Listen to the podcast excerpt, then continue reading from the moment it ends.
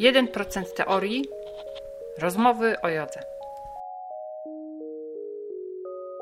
Cześć! Po długiej przerwie witam Was ponownie w kolejnym odcinku podcastu 1% teorii. Tym razem odcinek będzie nieco, e, będzie trochę nietypowy, ponieważ będzie to wykład bardzo ciekawego człowieka. Mianowicie będzie to, roz, będzie to wykład Piotrka Henszke, który jest wegańskim szefem kuchni. Piotr zgodził się na to, abym nagrała jego wykład i udostępniła go tutaj, dlatego że jest bardzo zaangażowany w to, aby propagować wegańskie gotowanie, wegańskie jedzenie, życie e, w zgodzie z naturą i humanitarne podchodzenie do, e, do zwierząt. Ważna informacja e, to taka, że wykładu tego wysłuchaliśmy w ramach naszego pobytu w Białym Domu w Antoniowie, gdzie byliśmy na wakacyjnych warsztatach e, z Maxem Czenszakiem. E, Maxa Czенszaka wielu z Was e, już na pewno zna, chociażby właśnie z mojego podcastu. Jest to świetny nauczyciel Ashtanga Yogi z wieloletnim doświadczeniem o międzynarodowej sławie. Max podróżuje po całym świecie i uczy naprawdę w wielu miejscach. Natomiast co roku w lipcu przyjeżdża do Polski i spędza tydzień właśnie w Białym Domu w Antoniowie. To już jest cykliczne wydarzenie, także jeżeli w przyszłym roku będziecie mieli ochotę przeżyć coś naprawdę fajnego, poznać świetnych ludzi i dowiedzieć się mnóstwa ciekawych informacji nie tylko o jodze, no to odsyłam Was na stronę Maxa i naprawdę sprawdźcie to. Odsyłam Was też na fanpage facebookowy naszego dzisiejszego gościa, czyli właśnie Piotra Henszke. Jego profil nazywa się Piotr Henszke Vegan Chef. A także zapraszam Was na mój profil facebookowy, czyli stronę 1% teorii. Dajcie mi znać w komentarzach albo w wiadomościach, czy, czy taka forma podcastu podoba się Wam i czy chcielibyście, żeby ten podcast czasami przybierał też e, taką formułę. No i cóż, zapraszam Was do słuchania. Cześć. E, jest mi bardzo miło, że tak Was wielu się zebrało tutaj, że chcecie słuchać właśnie o kuchni wegańskiej. Co mogę powiedzieć? Ja tak, może najpierw troszkę tak jest historia, jak zacząłem gotować, e, bo to też myślę, że ma wpływ na to wszystko, mm, co się dzieje. E, a potem troszkę sobie podyskutujemy o, o oczywiście przepisach i tak dalej, bo wiem, że to jest oczywiście główny temat, który chcemy tutaj poruszać. No, moja przygoda z gotowaniem zaczęła się bardzo dawno temu, bo to było no, nawet 30 lat temu. I od tamtej pory cały czas gotuję najpierw wegetariańsko, a ostatnie lata wegańsko. I jakby od samego początku było to właśnie mm, zainspirowane e, tym, żeby oszczędzić tak cierpienia zwierząt, żeby też nie wytwarzać dla siebie samego jakiejś złej karmy. Bo oczywiście wszyscy wiemy, co to jest karma, tak? Czyli jak robisz coś złego, to wraca złe, jak robisz coś dobrego, wraca dobre. Akurat w to wierzę e, i muszę Wam powiedzieć, że też byłem w krajach i niekoniecznie to są Indie, bo powiem Wam, że na przykład e, na Tajwanie spotkałem się mm, dużo takim głębszym zrozumieniem tego prawa karmy i faktycznie realizacją tego, bo w Indiach jest różnie. Można powiedzieć, że starożytna filozofia Indii tak jest przepiękna, natomiast dzisiaj różnie to wygląda w praktyce. Natomiast e, okazuje się, że na przykład taki kraj Tajwan, który wcale nie jest jakoś tam znany pod takim względem strasznie jakimś tam duchowym, tak? Głównie tam są taoiści i buddyści. E, okazuje się, że faktycznie wprowadzają w życie właśnie te zasady prawa karmy, tak? I naprawdę jest tak, że słuchajcie, ludzie sobie pomagają nawzajem, e, zostawia się otwarte drzwi od samochodów, domów i tak dalej, tak, i jakby e, nie zdarzają się jakieś złe rzeczy. Po raz pierwszy zacząłem gotować dawno temu, bo moja przeszłość jest taka, że byłem troszkę zły, więc byłem najpierw w Monarze i się leczyłem pod swoich, jak to się mówi, złych nawyków. I tam poznałem Hare Krishna. Jak poznałem Hare Krishna? To był dla mnie taki pierwszy bodziec, e, bo oczywiście ja bardzo wcześniej negowałem kuchnię wegetariańską. Mówiłem, że to jest jakiś absurd, w ogóle głupota i tak dalej. A w momencie, kiedy poznałem Hare Krishna, to wszystko się zmieniło.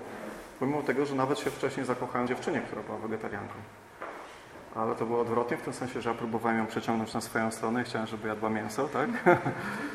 Oczywiście co mi nie wyszło. E, I też jakby zauważyłem w tym siłę, natomiast e, właśnie takimi pierwszymi ludźmi, którzy pokazali mi, że kuchnia może być czymś niesamowitym, nie czymś takim prostym i nie, nie tylko takim potrzebnym, tak jak sen, czy, czy nie wiem, inne takie rzeczy, które musimy codziennie robić, tylko że może być sztuką, to właśnie było Hare Krishna, bo to było, no mówię, 30 lat temu, to w tamtych czasach e, jak się mówi o kuchni wegetariańskiej, to każdy ściągał ci kotleta z talerza, zostawała tak surówka i ziemniaki i come on, tak? I to twój obiad, tak? E, I, I, naprawdę nie było w sklepach żadnych takich e, rzeczy jak dzisiaj. Nawet o wegetariańskie było ciężko, tak jakieś tam płatki czy coś tam, ojej. To to, było taką pierwszą moją inspiracją do tego, żeby faktycznie zacząć e, e, gotować w taki inny i oryginalny sposób. Przyłączyłem się oczywiście do świątyni Hare Krishna i, i tam też są zasady takie, że się mówi w tamtych czasach przynajmniej tak było, że gotować mógł tylko brahmin, tak? czyli osoba, która posiada drugą inicjację, ja nie miałem żadnej. No, także jak wszyscy zobaczyli, jak gotuję, to od razu powiedzieli, ach tam, nieważne, po prostu te wszystkie inicjacje i tak dalej, startuj i gotuj. No nie? I faktycznie tak było i to mnie bardzo też jakby tak zainspirowało i, i co chwilę jakby odkrywałem nowe, ciekawe rzeczy. No, w momencie, kiedy wyjechałem później do Indii, to już naprawdę w głowie było takie boom, prawda? Mieszkałem przez długi czas w świątyni, w takiej pustelni, która się nazywała Vrindakund i tam e, codziennie gotowałem, mieszkałem tam i w zasadzie to można powiedzieć, że faktycznie taka pustelnia, taka samotnia, tam codziennie przychodził tylko E, Bramin, który się opiekował tą świątynią, przynosił jakieś warzywa i owoce. E, I to było nie lada wyzwaniem, żeby go zadowolić, znaczy w zasadzie nie jego, tylko bóstwa, dla których gotowaliśmy, tak? ale jakby on to wszystko tam oceniał i oczywiście był w tym bardzo surowy. E, więc było to nie lada wyzwaniem, żeby ugotować coś naprawdę takiego fajnego z tych prostych rzeczy, które on przynosił. I myślę, że właśnie ta kuchnia, którą ja dzisiaj gotuję, to jest właśnie taka prosta i fajna. Dlaczego o tym wszystkim mówię? Bo Widzieliście pewnie dania w różnych restauracjach, gdzie mamy taki wielki talerz, a na środku tylko odrobinkę czegoś tam, prawda? Ale są to jakieś tam wyszukane rzeczy, kiełek prowadzony z Himalaju, z czegoś tam i tak dalej, tak? Próbujesz, myślisz sobie, o Jezu, tak? I często tak to wygląda, a ja uważam, że powinno być inaczej, czyli tak naprawdę z tych właśnie prostych składników, które mamy, mm, jesteśmy w stanie stworzyć wspaniałą kuchnię, ale co jest sednem tej kuchni? Sednem e, kuchni jest właśnie to oddanie. Ja przez wiele lat e, uczyłem e, gotować w różnych hotelach, restauracjach i tak dalej i za każdym razem widzę jedną taką rzecz, która mnie różni tych ludzi, których uczę. Najczęściej tak jest, bo nie mówię, że zawsze, bo, bo są ludzie, którzy są inni ale generalnie każdy z nich postrzega to, co robi jako pracę. I tak jak ja chcę, żeby e, za każdym razem, kiedy gotuję, było więcej i było lepiej, to oni chcą, żeby było mniej pracy i krócej i, i lżej, tak? Także no, taka jest różnica I, i myślę, że dzięki temu można po prostu stworzyć wspaniałą kuchnię, bo to jest trochę taka medytacja, że staramy się stworzyć naprawdę coś pięknego i jest ten też oczywiście jakiś motyw, tak? I tym motywem tutaj akurat jest to, żeby skłonić e, każdego, kto próbuje tego jedzenia, właśnie do takiego lepszego życia, do spojrzenia na życie inaczej, do jakby, nie wiem, kuchnia wegańska też uczy jakby takiego współczucia, tak, do wszystkich żywych istot, nie tylko do ludzi, ale też do zwierząt, a szczególnie do zwierząt, bo jakby nie korzystamy z tych produktów zwierzęcych. Jakby to pokazanie, że prostą kuchnią można oczarować wszystkich, sprawia, że jakby, no ja jestem szczęśliwy, tak, ludzie, którzy próbują też są szczęśliwi i też wracają do domu, no to bardzo często przechodzą na tą kuchnię wegańską. Ja spotykam często też takich ludzi, którzy przyjeżdżają na taki wyjazd z jogą i mówią, o Boże, to nie mogę wytrzymać bez mięsa i tak dalej. E, tutaj też jest sklep taki, tam pani Krysia prowadzi, tak? I, ona mówi, o byli ci tutaj od, od ciebie kiełbasę kupowali. Ale słuchajcie, co jest najfajniejsze, że ci ludzie, bo to nic się nie da na siłę, tak? Oni przyjeżdżają za miesiąc i dwa i mówią, że ojej, wiesz, tam miałem wyrzuty sumienia, no nie, tą kiełbasę kupowałem. I wiesz co, i w domu to jakoś tak przez tydzień nie próbowałem, potem jakoś tak przeszło i w ogóle już, już jestem dwa miesiące, te dzieci wegańskie, wszystko jest super. I tak zdarzają się nawet ludzie, którzy po dwóch, trzech latach nagle przyjeżdżają, mówią, że, że im coś tam wstrząsnęło, nimi to się zmieniło. Więc myślę, że każdy ma taki swój czas na to, żeby spróbować, żeby podjąć jakąś taką decyzję. Nie da się, tak jak mówię, tego zrobić na siłę jak z każdą inną rzeczą, jak z jogą czy innymi sprawami, tak? Bo wiecie, jak jest z jogą. Jak ktoś ćwiczy, to może tam udawać tego psa i tam, wiecie, nie będzie tak. A jak ktoś mu się przyłoży, to się zmęczy w ciągu pięciu minut. Dokładnie tak samo jest tutaj z, z tym wszystkim. E, jeszcze tak naprawdę nie pokazaliśmy tutaj najfajniejszej kuchni i pewnie nawet e, nie będziemy do końca mogli, bo jakby tutaj Max ma bardzo fajne wymagania, które ja osobiście, wiesz, no bardzo szanuję, tak? Natomiast e, nie, są, nie jestem dzięki temu w stanie pokazać pełni takiej kuchni, którą my w ogóle robimy, tak? bo nie ma na przykład żadnych rzeczy smażonych, e, jakby no też mocno przyprawionych. E, bardzo rzadko widzicie tutaj na przykład używamy jakiejś tam ryż kasze, tak? Na kolację nie będzie tego. To można robić na tak wiele różnych fajnych sposobów, że tutaj można się uczyć praktycznie w nieskończoność. Takie proste życie, prosta kuchnia to jest najwspanialsza rzecz i to jest rzecz, którą może człowiek nie docenia tego od początku, ale właśnie jak troszkę się przełamie, to po jakimś czasie okazuje się, że to jest najfajniejsze, tak? E, I ja tak samo żyłem właśnie w Indiach, tam we Vrindavan i tak dalej. Nie wiem, używałem na przykład całą butelkę oleju, tak, e, półlitrowego na, na cały miesiąc. Jak przyjechał mój przyjaciel Parawioma, to mi służył to w jeden dzień, załamany, Jezu. Jest świetnym kucharzem, ale...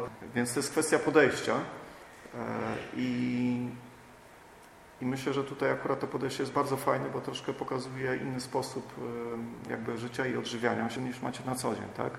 E, to jest taka szansa, żeby właśnie spróbować, e, troszkę oczyścić e, samego siebie i zobaczyć, jak wygląda właśnie taka prostota też w kuchni. Dlatego staram się też jakby, żeby ta kuchnia była smaczna, ale jednocześnie taka prosta, tak? Ayurveda mówi o tym, że generalnie nasz żołądek jest taki jak dwie złożone pięści, tak? Teraz jedną pięść powinniśmy zapełniać posiłkiem stałym, czyli to właśnie będą warzywa, czy jakieś tam kasze, ryże, takie rzeczy. Druga połowa pięści to powinien być napój, czyli to może być zupa albo, e, nie wiem, woda czy inne rzeczy. A ta ostatnia, jedna czwarta powinna zostawać pusta. Powinniśmy nie dojadać. Tylko w ten sposób tak naprawdę jesteśmy w stanie zapewnić sobie funkcjonowanie takie e, naszego systemu trawiennego w taki sposób, że faktycznie trafimy od posiłku do posiłku, co w naszym życiu się w ogóle nie zdarza. Pewnie sobie nie zdajecie z tego sprawy, że nie znacie głodu.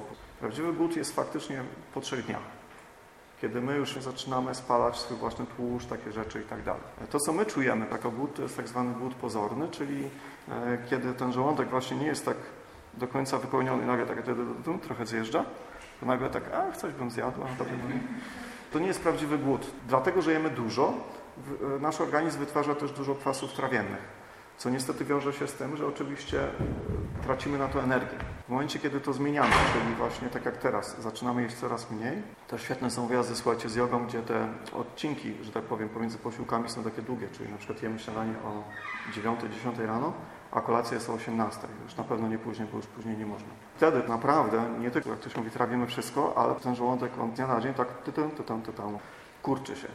Jak w piątym dniu nakładamy sobie tak tradycyjnie tyle, co zwykle, się okazuje, że jesteśmy zjeść w stanie tylko połowę. Nasz żołądek wraca do oryginalnych rozmiarów. E, więc jeśli ktoś z Was chce tak spróbować, to, to bardzo polecam, bo to jest niezwykłe doświadczenie.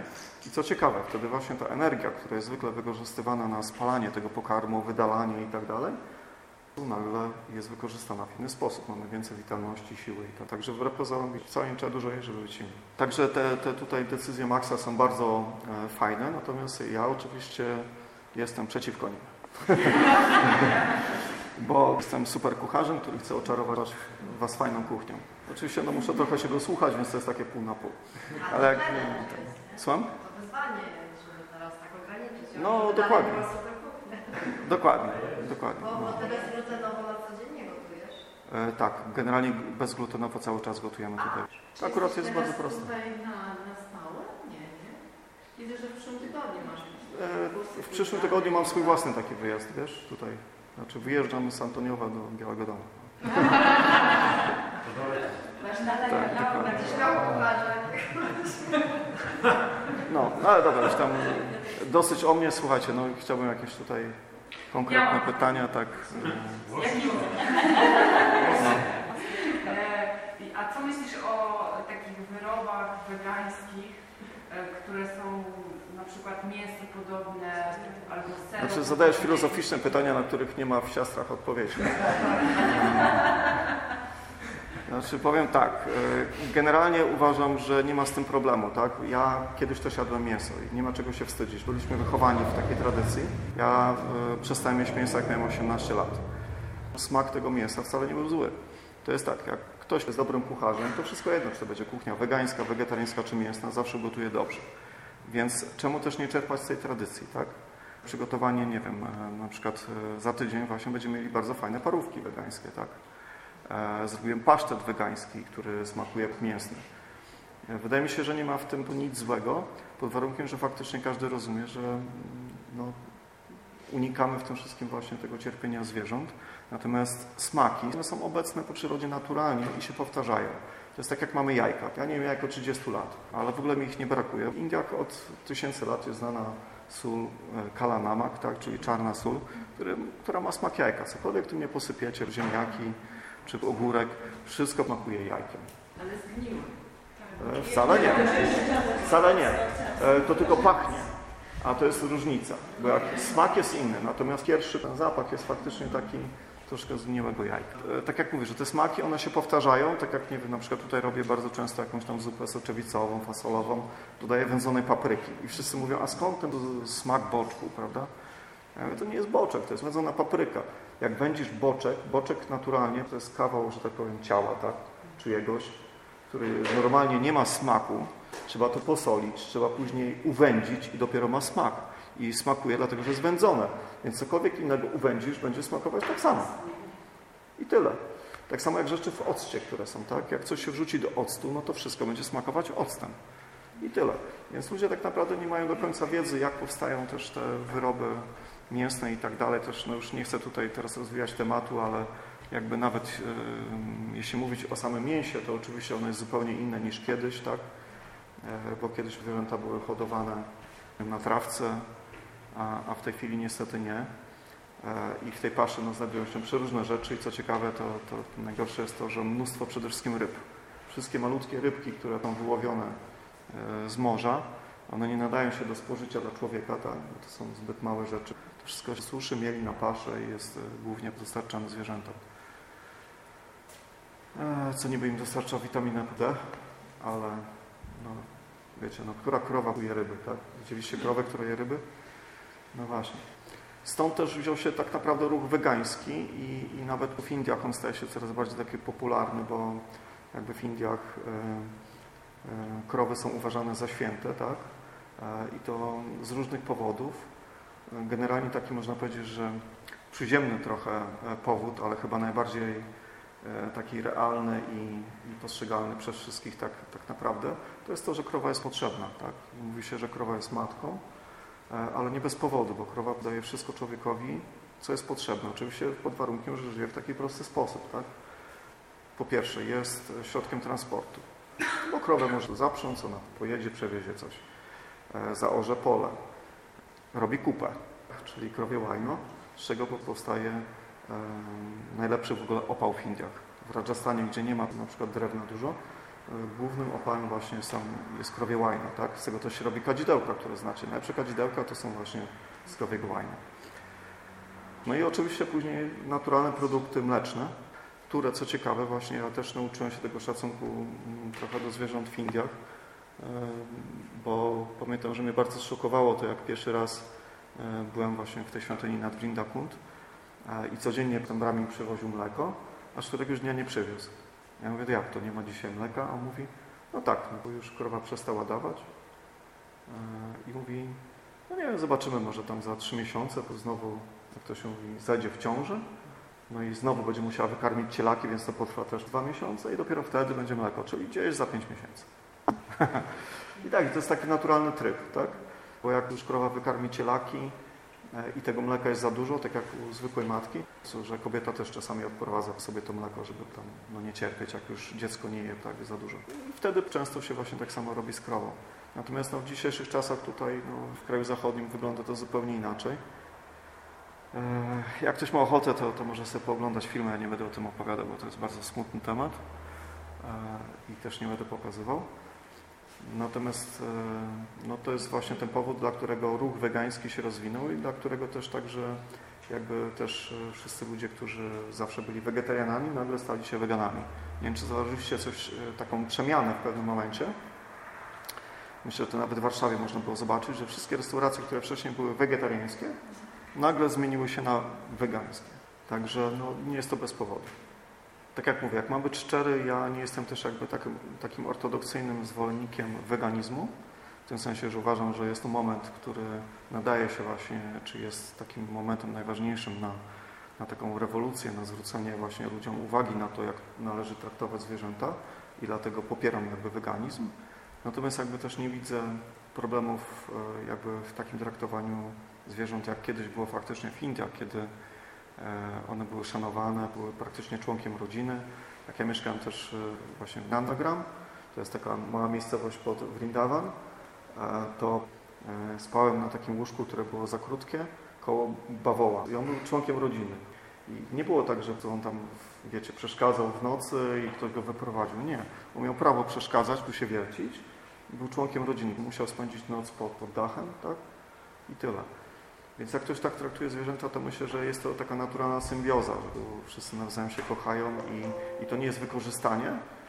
E, wiecie o co mi chodzi, bo to jest tak samo, czasami ludzie mówią, że trzymamy zwierzęta na uwięzi i tak dalej, ale e, jak idziemy z dzieckiem przez ulicę, to trzymamy je tak mocno za rękę, że przechodzimy po pasach i jest czerwone, to już ciągniemy dziecko za sobą, no nie? żeby samochód nie rozjechał, tak? I to samo tak samo robimy jakby no, ze zwierzętami. To, to nie jest tak, że je zniewalamy, ale jest to pewnego rodzaju e, opieka, którą ją uderzamy, tak? Jeśli jest to w ten sposób postrzegane i, i robione, to wszystko jest w porządku. Aha, bo rozwinęliśmy temat, a miało być o kiełbasie. No to tak jak mówiłem, ja nie widzę w tym nic złego, tak, żeby... Ale jest taki, ich skład jest taki... No to jest inna sprawa, to jest osobny temat, słuchajcie, to jest osobny temat, tak, no to kwestia tego, że można sobie samemu zrobić pasztet czy parówkę tak wegańską, a co innego kupić, tak. Na całe szczęście, słuchajcie, większość z tych rzeczy jest robiona e, z soi, tak, część jest robiona z glutenu, co niestety nie polecam, no nie jest to zdrowa rzecz w nadmiarze przede wszystkim, tak, bo to jest e, kondensowana pszenica, tak. Także to może uczulać i tak dalej, no a przede wszystkim jest bardzo ciężko strawne.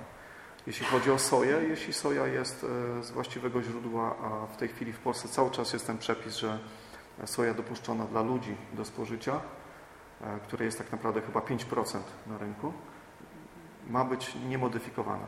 No i to zresztą zobaczycie na większości opakowań, pisze, że soi niemodyfikowanej genetycznie. Tak? Takie jest cały czas prawo w Polsce. No, oczywiście wiadomo, że mogą gdzieś tam znajdować odstępstwa, bo ktoś, nie wiem, sprowadzi z zagranicy jakiś produkt, tak, i to tam, wiecie, sprzedaje czy coś, ale generalnie to raczej nie powinno się zdarzać. Ja mam pytanie. Czy mógłbyś zdradzić, jak zrobić takie dressing do sałatek? Tak, oczywiście.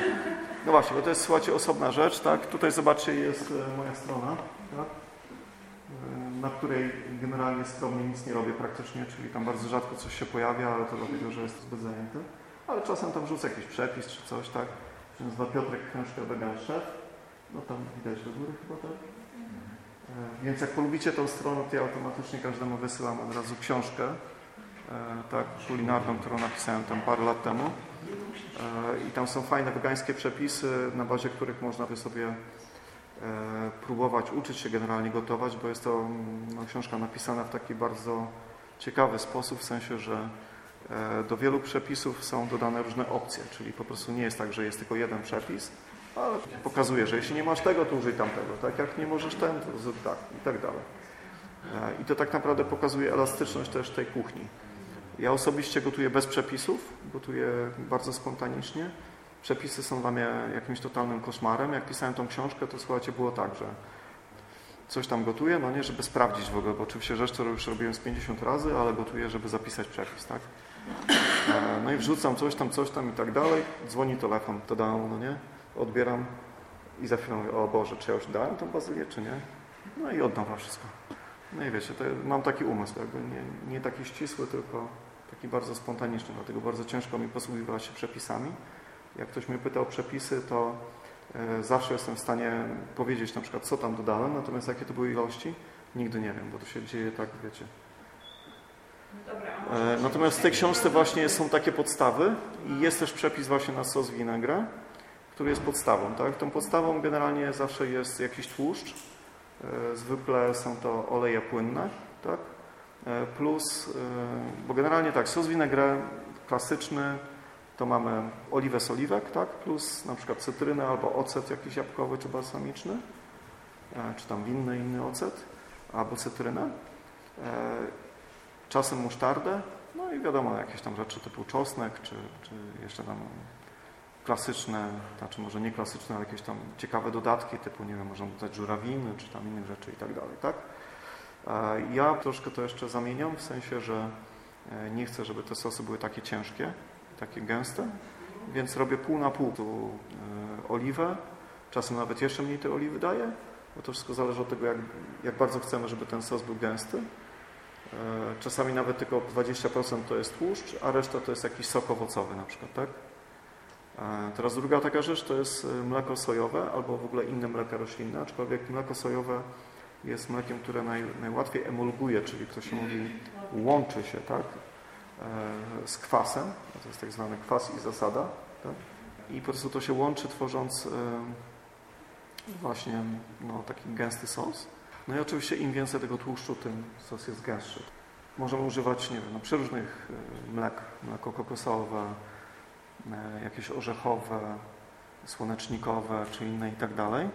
Ale właśnie to mleko sojowe ma taką no, naj, największą tendencję do tego, żeby po prostu łatwo łączyć tłuszcz właśnie z sobą samym, tak? czyli z tym mlekiem sojowym. E, I no cóż, tu mogę powiedzieć coś takiego, że jak na przykład dajemy cytrynę, to dzięki cytrynie e, ten sos wychodzi taki bardzo jogurtowy. Jak dodamy już e, ocet, to powstaje smak taki bardziej, powiedziałbym, majonezowy. No to oczywiście możemy manipulować jeszcze sobie jakimiś tam słodkimi dodatkami do tego, ale to oczywiście nie jest konieczne. A ty to blendujesz, bo to ma taką Tak. Oczywiście, zawsze to miksujemy w blenderze. A robisz sam te mleka, czy kupujesz gotowe? Te, które były w kartonie, to, to są kupione. Natomiast mm, nie, nie robię jeszcze takich numerów, że nie dolewam do kartonu, wiesz. To. No, natomiast e, te, które są wszystkie w dzbankach, to są robione przez nas tutaj Też osobiście. w blenderze? Tak. A jak robić takie mleko? Że ono jest takie, e, nie jest gęste, a może tak? E, Po prostu dolewam wody. Z wodą, tak? Tak, oczywiście. Słuchajcie, generalnie to jest tak, że takie klasyczne proporcje, e, które są jeszcze bardziej, e, jak to się mówi, lepsze niż e, te mleka, które mamy w kartonach, tak? Bo jak przeczytacie sobie skład takiego mleka, to na przykład mleko sojowe ma 8% soi, tak? Mleko migdałowe, orzechowe to jest tylko zaledwie 3% w składzie, to jest strasznie mało. E, Nie wierzę, żeby nie dawali tam aromatu. Myślę, że dają aromat, chociaż o tym nie piszą. Nawet pisze, tak? No, No właśnie, ale bardzo często nie piszę, a myślę, że dają. E, No bo próbuję naturalne mleko, które sam robię i próbuję tego i wiem, że to jest coś zupełnie innego bajka. Przepraszam, mogę? E, tak. Pytanie, kokosowe mleko, tak? To co, y, kupujesz kokosa takiego zwykłego w sklepie? Nie, nie, nie, nie. Oczywiście też można. Ale dobra, to dokończę jeszcze tamten temat, bo to wiesz, jakby jest ważne, w sensie, że... E, nie, nie, nie, nie. to już zakończyliśmy. Nie, sos też już zakończyliśmy. Mówimy o mleku. Okej, mówimy o mleku i teraz chodzi o to, że te mleka, które kupujemy w sklepie, one mają tam maksimum te 8%. E, Klasyczne mleka, które się robi właśnie własnoręcznie, e, jak robicie taki stosunek 1 do 4, czyli mamy, nie wiem, tam szklankę kokosu, tak, wiórków kokosowych albo migdałów, e, czy konopi, tak, konopie w ogóle bardzo polecam, słuchajcie. One wiadomo, że nam się cały czas kojarzą z toksykacją, ale to w ogóle jest coś zupełnie innego, e, bo jakby jest to konopia, nie wiem, się tak teraz nazywa, przemysłowa, ale wiecie o co chodzi, że to jest konopia, która nie zawiera w sobie THC, czyli tych zawartości tych tak, e, które mogą wprowadzić nas w inny stan. E, Więc jakby to jest mleko, które no, ma bardzo wysoką zawartość białka, wapnia i tak dalej. Wapnia ma nawet mniej, więcej niż mleko krowie. W jakim to stosunku powiedziałaś? Jeden do 1 do 4. 1 do 4, czyli no, tak, namaczamy szklankę, tak, e, konopi, ziaren konopi, tak. Później zalewamy to E, Znaczy tak, jak już nam, okej, od początku. Pewne rzeczy warto e, zalać wrzątkiem, namoczyć we wrzątku. To jest na przykład kokos. Dlaczego? Dlatego, że wtedy wytrąca się więcej tłuszczu i wtedy to mleko kokosowe jest bardziej takie gęste i tłuste. Tak? Jak zlejemy zimną wodą i zmiksujemy, no to będzie, wiecie, takie tam pitu-pitu, no nie? E, odwrotnie jest z mlekiem konopnym, które faktycznie warto zalać e, konopie zimną wodą, ale za to zostawić na całą noc. Konopie bardzo szybko kiełkują. Tak? Konopie łuskane czy nie? Nie łuskane. Znaczy jak łuskane, no to wiadomo, że to będzie jeszcze takie czystsze to mleko, więcej pewnie będzie białka, natomiast mniej znowu tych witamin, które są pod skórką w tych łupinach. Dlatego ja używam zawsze tych niełuskanych. Zalewamy to zimną wodą, zostawiamy na noc. Rano jak się obudzicie, to się okazuje, że konopia już potrafi wypuścić w ciągu jednej nocy, nawet będąc w wodzie, bo to się też rzadko zdarza, bo zwykle po prostu trzeba tą wodę odlać i odstawić jakieś tam te, wiecie, ziarna, żeby to zaczęło kiełkować. A tutaj nie. To już zaczyna kiełkować w wodzie. To jest niesamowite. Konopia jest e, jak bambus, tak? To są dwie najbardziej w ogóle niesamowite rośliny, które po prostu rosną najszybciej na świecie. E, Dlatego powiecie, ten zakaz hodowli konopi to jest jakiś absurd, powinni to znieść w ogóle totalnie, bo z konopi można robić mnóstwo wspaniałych rzeczy. W Indiach też się robi e, liny, łóżka, wszystko się tam robi z konopi, nie mówiąc o paleniu, tak? Generalnie, tak jak mówię, to jest szklankę konopi, zalewamy jakimś tam, e, jakąś wodą, następnego dnia musimy to przepłukać, tak? Dokładnie to samo robimy ze słonecznikiem. E, Dzięki temu otrzymamy biały kolor mleka słonecznikowego, a nie szary. Serek, jak robicie słonecznikowy też. Tak, na sitko i przepłukujemy po prostu wodą. Dokładnie. Trzeba jakby, wiesz, w ogóle po konopi to widać, że tam się zbiera trochę taki, jak to się mówi, szlam, trochę takie, taka brzydka woda. Nawet jest to takie czasami zawiesiste trochę. To wszystko trzeba usunąć. Nie, słonecznik też w zimnej wodzie. No. Ok, więc jak już to wypłuczemy, to wtedy wrzucamy do miksera, dajemy cztery razy więcej wody, miksujemy to, powstaje, wiadomo, taka trochę szara masa, ale jak e, na sitko położycie sobie jakąś tam gazę czy ściereczkę, wylejecie na to to wszystko, to się nagle okazuje, że mm, po przelaniu i później odciśnięciu zostaje czyste białe mleko. No i w ten sposób przygotowujemy właśnie wszystkie mleka roślinne. Jest to naprawdę bardzo proste, my tutaj codziennie to robimy. E, No i A kokosowe z czego robicie? z wiórków kokosowych. To jest niestety problem, jak mam być szczery, bo to już zależy bardzo dużo od jakości wiórków kokosowych e, i, i pewnie też sami pewnie nieraz e, próbowaliście i sprawdzaliście. To jest niestety tak, że te wiórki, one zwykle leżą bardzo długi czas gdzieś tam w wielkich worach w magazynach, czasami w innych krajach, zanim tutaj dotrą, są przepakowane w małe jakieś tam paczki, tak, i tam pisze, pisze okres przydatności, tam jeden miesiąc czy coś, a to i tak przeleżało gdzieś tam, wiecie, dwa lata gdzieś indziej. No i niestety bardzo często jest tak, że jak się otwiera tą paczkę, to czuje się taki zapach takiego zjełczałego troszkę tłuszczu kokosowego. Niestety z tego już jakieś tam super mleko kokosowe nie wyjdzie. E, Jak mam być szczery, to ostatnio spotykam coraz częściej, coraz więcej właśnie takiego kokosu. No a kiedyś było łatwiej w tym sensie, że większość tych właśnie wiórków kokosowych, ona była taka, że e, jak się otwiera paczkę, czy jak się, jeszcze lepiej, jak się upraży na przykład troszeczkę tak na, na patelni, to po prostu czuć taki powalająco słodki, przyjemny kokosowy aromat, bez właśnie tego zjełczałego takiego, wiecie, tam. Czyli jeszcze e, te wiórki prażysz, tak? Nie, tutaj nie, ale tylko jak tak powiedziałem, są? że jak się praży, to wtedy wyraźnie czuć po prostu, czy one są dobre, czy nie. Czyli to jest... Przepraszam. Proszę, proszę. Nie dokończę. Nie, nie, spoko. Panie... Nie, ależ pani pierwsza, nie, nie, może pan. A czy wodą? E, też zimną wodą, wiesz, ale też na całą noc trzeba, bo to jakby jest gruby, wiesz, orzech taki. Ale obierasz na rozlane czy, czy Nie, nie obieram. No właśnie, słuchajcie, to jest tak, że w skórce jest wszystko, czy pod skórką to, co najlepsze, tak, najważniejsze. E, I jeśli tylko można, to unikajmy tego. Ja nawet widzicie, jak... Słucham? No oczywiście, że tych twardych części nie jemy, tak. Nie wiem, może masz taki blender, który E, Masz jakiś taki żelazny zestaw produktów, który masz zawsze w kuchni? Jak na przykład jedziesz gotować, to co ze sobą zawsze zabierasz? Wiesz co, ta lista to jest około 400 produktów. Tak. To jest około 400 produktów, także e, powiem Wam, że dlatego bardzo się zniechęciłem na przykład do takiego gotowania gdzieś e, w restauracjach, e, dlatego że tam kuchnia jest nieprzewidywalna, e, w sensie, że nigdy nie wiesz po prostu, czy przyjdzie jedna osoba i coś zamówi, czasem przyjdzie 40 osób i zamówią na przykład to samo, albo każdy co innego. Więc to jest totalnie nieprzewidywalne. I w polskich realiach, w kuchniach wegańskich jeszcze jest, że tak powiem, cały czas tak zwany styl ubogi. Nie mamy takiej e, restauracji jak Sheraton czy coś tam, tak? To wszystko jest praktycznie bardziej bary niż restauracje. E, Więc jak chcesz stworzyć tam naprawdę dobrą kuchnię, gdzie tych e, półproduktów jest cała masa, no to nie sposób, tak? A jak chce się zrobić dobrą kuchnię, to naprawdę te 400 takich składników, no to to jest taka podstawa.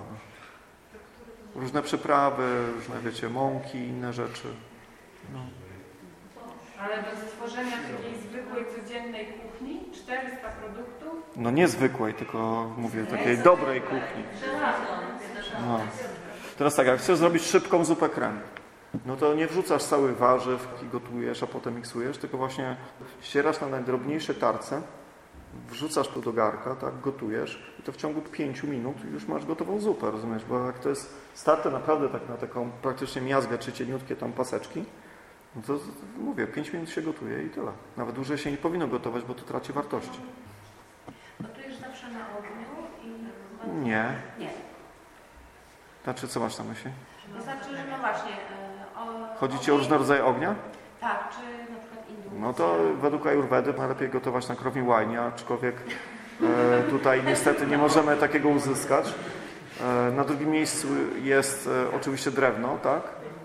E, potem jest gaz, potem są kolejne takie rzeczy. Jeśli chodzi o garki, no to najlepsze oczywiście są ze złota. Tak mówi Ayurveda. E, potem jest srebro, potem jest miedź, e, potem stal, tak? Nastać na stalowe trochę. Aluminiowych nie polecam. No i też z teflonowymi trzeba uważać w tym sensie, że one są czasami bardzo praktyczne w tych nowoczesnych czasach. W sensie, że coś tam można usmażyć beztłuszczowo i tak dalej, ale z drugiej strony trzeba uważać, żeby to się nie zdzierało, bo jak się zdziera, to już dostaje się do pożywienia i to też nie jest A. Słucham? Teraz są też ceramiczne. Tak, tak, też są bardzo dobre, to prawda.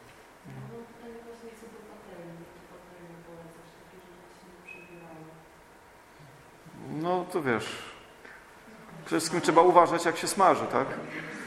E, a jak faktycznie ktoś chce komfortowo sobie tak smażyć, no to są te teflonowe, tak? No to faktycznie, wiesz, bardzo pomaga. Ja tak zauważam, że te ceramiczne one są dobre, ale tak wytrzymują, że nie umiem, około roku. Ale to wszystkie patelnie tak, to wiesz. Ale że zaczynają przebierać. Nie, że tam że schodzi coś, No. nie? tylko po prostu zaczyna naprawdę maksymalnie to przybierać na środku. Trzeba robić takie rzeczy, które nie przybierają i tyle.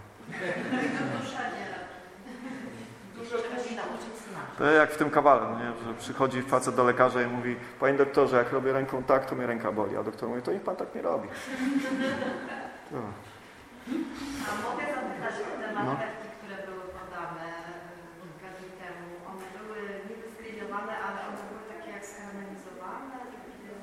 Nie, to po prostu, wiesz co, była zwykła, młoda marchewka i ona właśnie nie była nawet obierana. Ja staram się w ogóle nie obierać warzyw, jak tylko można, bo oczywiście jak skórka widać, że jest stara i, i brudna, no to trzeba, ale dopóki jakby jest taka młoda, ładna i, i czysta po umyciu, no to się zostawia i tak najlepiej. E, I tak naprawdę ta skórka właśnie tworzy ten. tylko wieczorem. E, oblane podrobiną oliwy, posypane rozmarynem i solą. To wszystko. No. E, będziemy robić na przykład ziemniaki, tak? E, znaczy ziemniaki są bataty. E, to będzie deser. I tutaj mówię od razu, że one są krojone razem ze skórką. I większość ludzi tą skórkę od razu usuwa. Ta skórka jest najsmaczniejszą w ogóle częścią tego batata. A jakie przyprawy dodacie do tych batatów? Do batatów teraz No, co? nic nie będzie, żadnych przypraw. Sam, sam batat jest sobie tak słodki i smaczny, że jakby się dodał jakąś przyprawę, to w ogóle niszczy jakby, wiesz, nie, właśnie tak na sucho pieczone. Potem może tam nałożna, wiesz, jakąś jeszcze bitą śmietanę kokosową czy coś, jeszcze nie wiem. Ale chodzi o to, że... Robisz tą, tą bitą śmietanę z takiego mleka e, kokosowego czy migdałowego, bo to nie jest taka prosta sprawa. No z migdałowego to się nie da. No właśnie. Nie, z kokosowego tak, dlatego że wiesz co, przede wszystkim to jest kwestia dobrej jakości mleka kokosowego, więc teraz pokażę Wam właśnie. Są różne mleka kokosowe. Co to jest w ogóle kokos, tak? Bo to ludzie bardzo często mylą te wszystkie rzeczy. Szkoda, że nie mam tutaj przy sobie, bym pokazał po prostu jak się otwiera, jak się używa w ogóle mm, taki świeży kokos. E, Ale generalnie e, kokos to jest orzech, tak? który jak kupujemy teraz w sklepie, to on zwykle ma tą taką brązową łupinę z wierzchu, tak? I teraz e, jak jest młody, to w środku jest tylko woda. Później, jak on dojrzewa, to ta woda po prostu odkłada się e, na brzegach właśnie tej łupiny, tak, kokosa i zaczyna powoli twardnieć. I teraz, jak jest młoda, to to jest taka galaretka i ona w ogóle nie ma smaku kokosa, takiego, którego znamy jako wiórki kokosowe.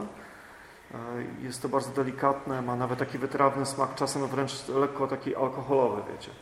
Bo to jest taka woda właśnie, która tam leży przez długi czas, więc stąd się troszkę pojawia taki alkoholowy smak, takiej lekkiej fermentacji. I dlatego jest to najzdrowsza woda w ogóle na świecie, która ma najwięcej minerałów i tak dalej. Tak?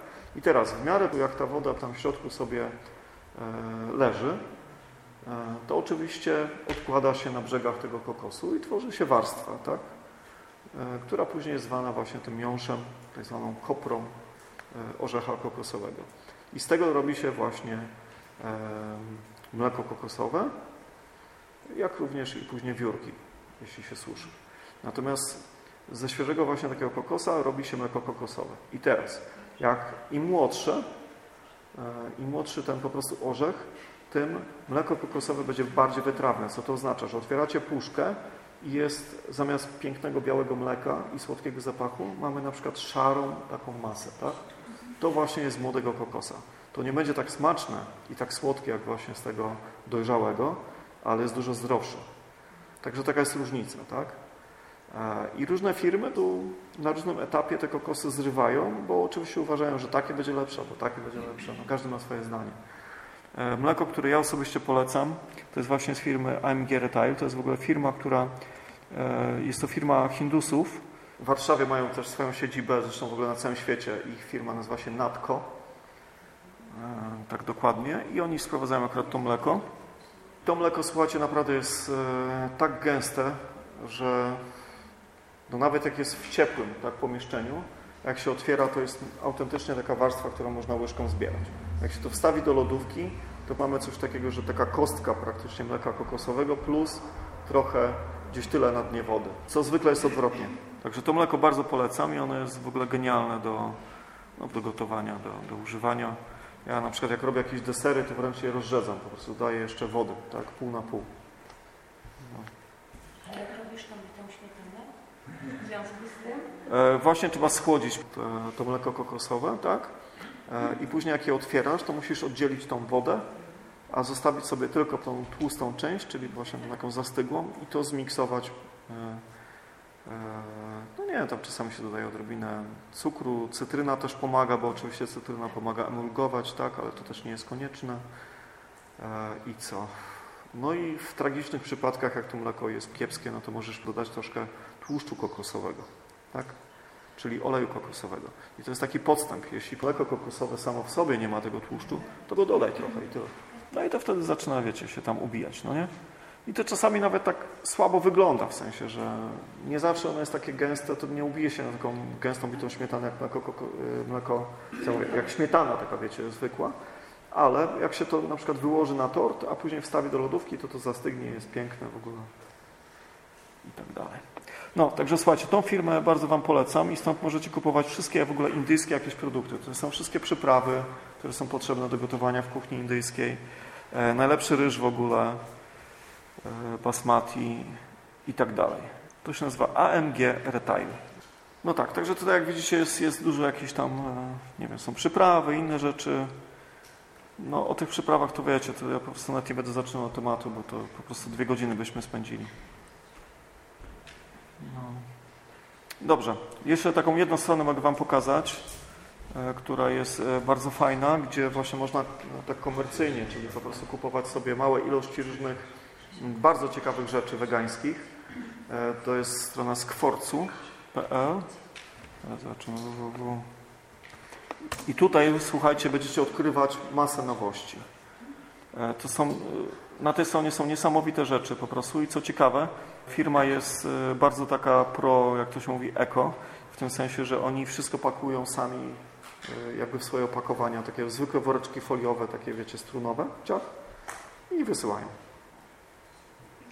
Także tylko po prostu klika się tam, jaką chce się ilość, oni to pakują, jest to dużo tańsze niż e, takie kupowanie przypraw w ogóle w sklepie, tak? E, A naprawdę można tutaj cuda dostać. O, patrzcie, pitahaya, smoczy owoc, bez do- bez dodatku cukru, zobaczcie.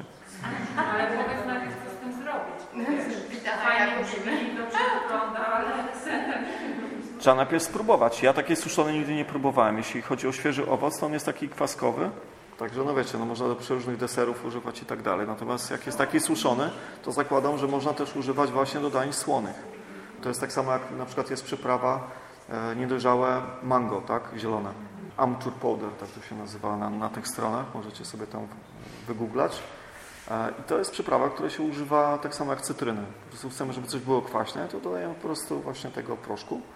To jest mielone, wysuszone, niedojrzałe zielone mango, które jest bardzo kwaśne. Ale oprócz tego kwaśnego smaku pojawia się jeszcze przyjemny taki właśnie posmak mango. A mógłbyś jeszcze powiedzieć, była taka fajna kapustka z, e. Tak. Tam było troszkę czarnuszki i cynamonu. A gotowałeś osobno kapustę i fasolkę? Jaką mieli? Tak, e, fasolkę ugotowałem osobno, e, a kapustę dusiłem. Kurkuma też oczywiście była, tak. No ale kurkuma akurat nie daje jakiegoś tam wyraźnego smaku. Kurkuma tylko jak jest świeża w korzeniu, to faktycznie ma swój własny smak, czyli jest taka gorzkawa. Tak? Nie? Bo była zupa z soczewicy brązowej. bodajże, Tak. To nie była zielona, brązowa. Zielona. To była zielona. Zielona, tak. To taka okrągła bardzo. Zielona, ale kolor się zmienił na brązowy, jak się No, gotowało. Kolor, okej, chodzi mi o kształt, tak? Bo ja nie mogę, nie mogę zawsze tą e, so, soczewicę jak gotuję, a lubię bardzo. No. To jest taka właśnie, tak, paczka taka się robi. no po prostu za długo gotujesz. Tak, ale jak za krótko to wtedy. No to trzeba wyczuć moment, wiesz, trzeba próbować, sprawdzić. Nie, nie, everybody, nie? Ma, po prostu wiesz, y, najprostsza metoda, wiesz, bierzesz łyżeczkę, bierzesz do ręki i sprawdzasz, czy się rozciera ładnie w ręce, bo jak jest mięciutkie, no to jest ok. Okej, czyli gdzieś tam trzeba wody. Tak, tak, dokładnie. No, natomiast tam była użyta bardzo specyficzna właśnie przyprawa, która sprawia, że ta zupa smakuje właśnie tak ciężko. Ona jest taka, wiecie, każdy myśli, że wow, można się tym najeść. To jest wędzona papryka. A żółta soczewica zawsze będzie taka paczka, czy nie? też? Nie, no też nie, też nie musi być. Też nie musi być. Urośnie. Też jak przypilnujesz, to, to zostaną takie ten. Jak ona jest bardziej taka powiedzmy życzenowata, bardziej kształtna. Znaczy ona się łatwiej rozgotowuje, to jest fakt, ale no, trzeba bardziej pilnować. Ten moment, w którym e, można to stracić jest jakby krótszy.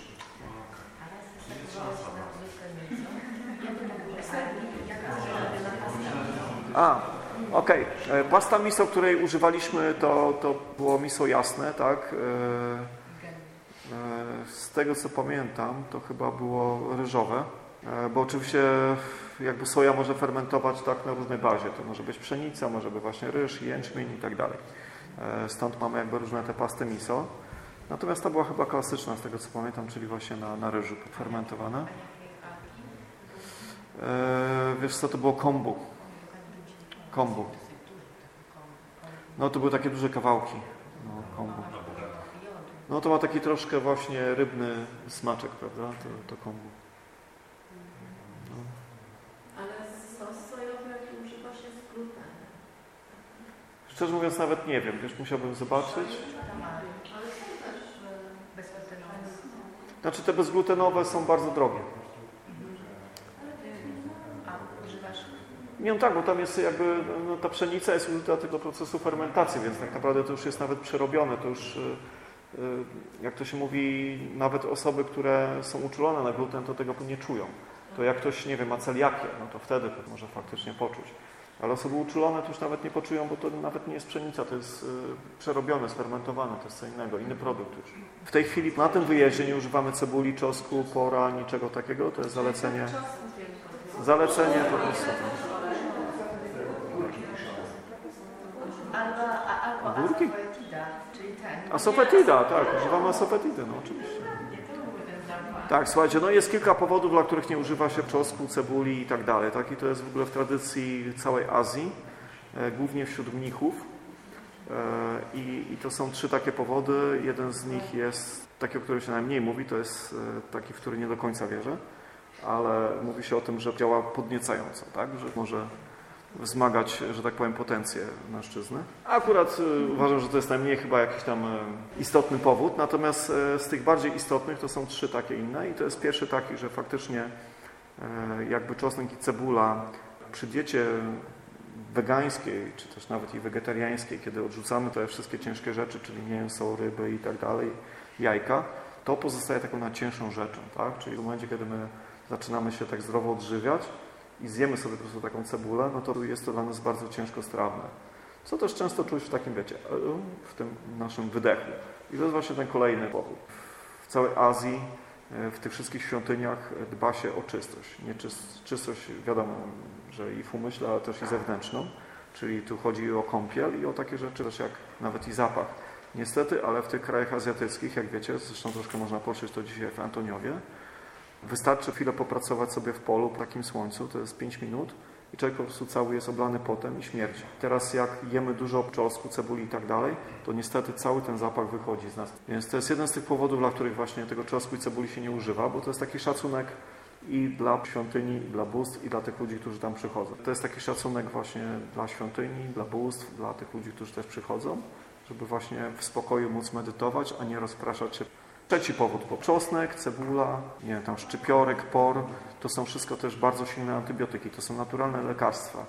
E, I one są też wykorzystywane w, w indyjskiej medycynie. E, I tak samo jak w Polsce, nie czy pamiętacie, jak się robiło po prostu, byliśmy dziećmi, tak pamiętam się, tak na przykład syrop taki z cebuli, prawda, robiło i tak dalej. Więc te rzeczy to jest naturalny antybiotyk. Jak każdy inny antybiotyk, jeśli nadużywamy tego, no to nie ma tak silnego działania, tak? A w momencie, kiedy na co dzień nie używamy tego zbyt często, to w momencie, kiedy jesteśmy chorzy, troszkę możemy użyć i nagle ciach, to wszystko od nas odchodzi. Ja mogę Wam powiedzieć tak zupełnie szczerze, że w ogóle 15 lat temu e, miałem umrzeć, tak? Miałem mieć chemioterapię, jakieś inne rzeczy i tak dalej. I to był taki moment, w którym jakby totalnie mi się wszystko tam w życiu trochę wywróciło. E, jedno sobie powiedziałem, od tamtej pory nawet apapu nie brałem. Żadnej chemii, żadnych takich rzeczy. I teraz jak jestem chory, to noc albo dwie w nocy się wypocę. Naprawdę czasami jest tak, że łóżko, łóżko całe jest mokre, ale to wszystko przechodzi mi automatycznie i w ogóle nie byłem u lekarza od wielu lat i tak dalej. Ale właśnie czosnkiem? Nie, nie, nie, nie. Nie, mówię, że samo to wiesz, a jakby myślę, że ten czosnek i tak dalej to jest jeszcze, no mógłby być taką e, fajną pomocą tym wszystkim faktycznie. Jak ten, no, to tak samo jak na przykład e, imbir, tak? Też e, jest, jest, jest taki wspomagający w leczeniu, nie wiem, na przykład e, bólu gardła, kataru i tak dalej. Wielu na co dzień nie używasz? Używam oczywiście. Leczyłeś się z metodami jakimiś? Żadnymi w ogóle się nie leczyłem. Po prostu wiesz, zdrowo jesz, przebywasz dużo na powietrzu. To jest prosta sprawa. Jak cię boli głowa, to nie bierzesz APAP, nie siedzisz przed telewizorem, tylko wychodzisz chwilę przejść się po parku albo pojeździć na rowerze i za pół godziny mija wszystko. Tyle. Chwilę trzeba się przemęczyć, a za chwilę to przechodzi. A potem, co jest ciekawe właśnie, organizm uczy się, jak walczyć z bólem, jak walczyć z chorobą, a w momencie, kiedy my przyjmujemy lekarstwa, to odwrotnie. Przyzwyczajamy go do tego po prostu, że właśnie jak jest jakiś problem z organizmem, to on sam się nie broni, tylko oczekuje, że my to załatwimy za niego właśnie tą chemią. Nie mówię o jakichś tam skrajnych przypadkach, nie, nie namawiam do czegoś takiego, że ktoś tam jest umierający, to zamiast pojechać do szpitala, to powie nie i koniec. Tylko mówię o po prostu No, no. No ale skoro Przejdzie na samochód i tam nie, sam się wyleczę, sam się poskładam. Nie no, czasem trzeba korzystać też z tej współczesnej medycyny. Czy w swojej kuchni robisz kiszonki i marynaty? Tak, oczywiście. Ze wszystkiego, co jest na polu? Wszystko można kisić, naprawdę tak. To, to też właśnie doświadczyłem tego na Tajwanie e, i powiem Wam, że właśnie na przykład takie rzeczy jak sushi na przykład w tych czasach tak, jest potwornie zepsute, to jest tak zwany fast food, to jest tak jak nie wiem, McDonald's, tak, te wszystkie punkty sushi. Jak pojedziecie sobie właśnie na Tajwan, czy do takich fajnych miejsc, nie wiem, gdzieś tam w Hongkongu, e, to tam się nie używa na przykład rzeczy, które są w occie, nie używa się rzeczy, które są w cukrze i tak dalej, tak? E, A w tej chwili właśnie to, co kupujecie jako sushi, to właśnie tak wygląda. Tam jest kawałek jakiejś ryby, e, nie wiem, tykwa marynowana w cukrze, imbir w occie. Cokolwiek nie wsadzisz do octu, wszystko smakuje tak samo. Cokolwiek nie wsadzisz do cukru, tak samo będzie smakować. A oryginalnie używało się świeżych alg, czyli ten smak rybny właśnie był z wodorostów. Oczywiście wiadomo, że tych ryb też się używało, to nie przeczę. Nie była to całkiem jakby wegańska jakby kuchnia. Natomiast e, właśnie używało się suszonych owoców, używało się świeżych owoców tak, do, do tego sushi. E, Warzyw, które właśnie były przede wszystkim kiszone. I one właśnie, ta kiszonka tworzyła ten kontrast, czyli mamy połączenie czegoś słodkiego, kwaśnego i sosu sojowego, który jest słony. Tak? I to właśnie tworzy cały ten, jak to się mówi, zarąbisty smak sushi. Tak. Kimchi to są te kiszonki. Kimchi to jest po prostu zwykła kapusta pekińska, która jest tak samo kiszona jak nasza, tylko tyle, że wiesz, no my dajemy troszkę inne przyprawy. Tam się daje dużo chili, kolendry trochę. Troszkę inne przyprawy, to wszystko. Sama może sobie zrobić kimchi w domu. No bo u nas nie ma tradycji kiszenia kapusty pekińskiej. Nie? No bo nie ma kapusty pekińskiej.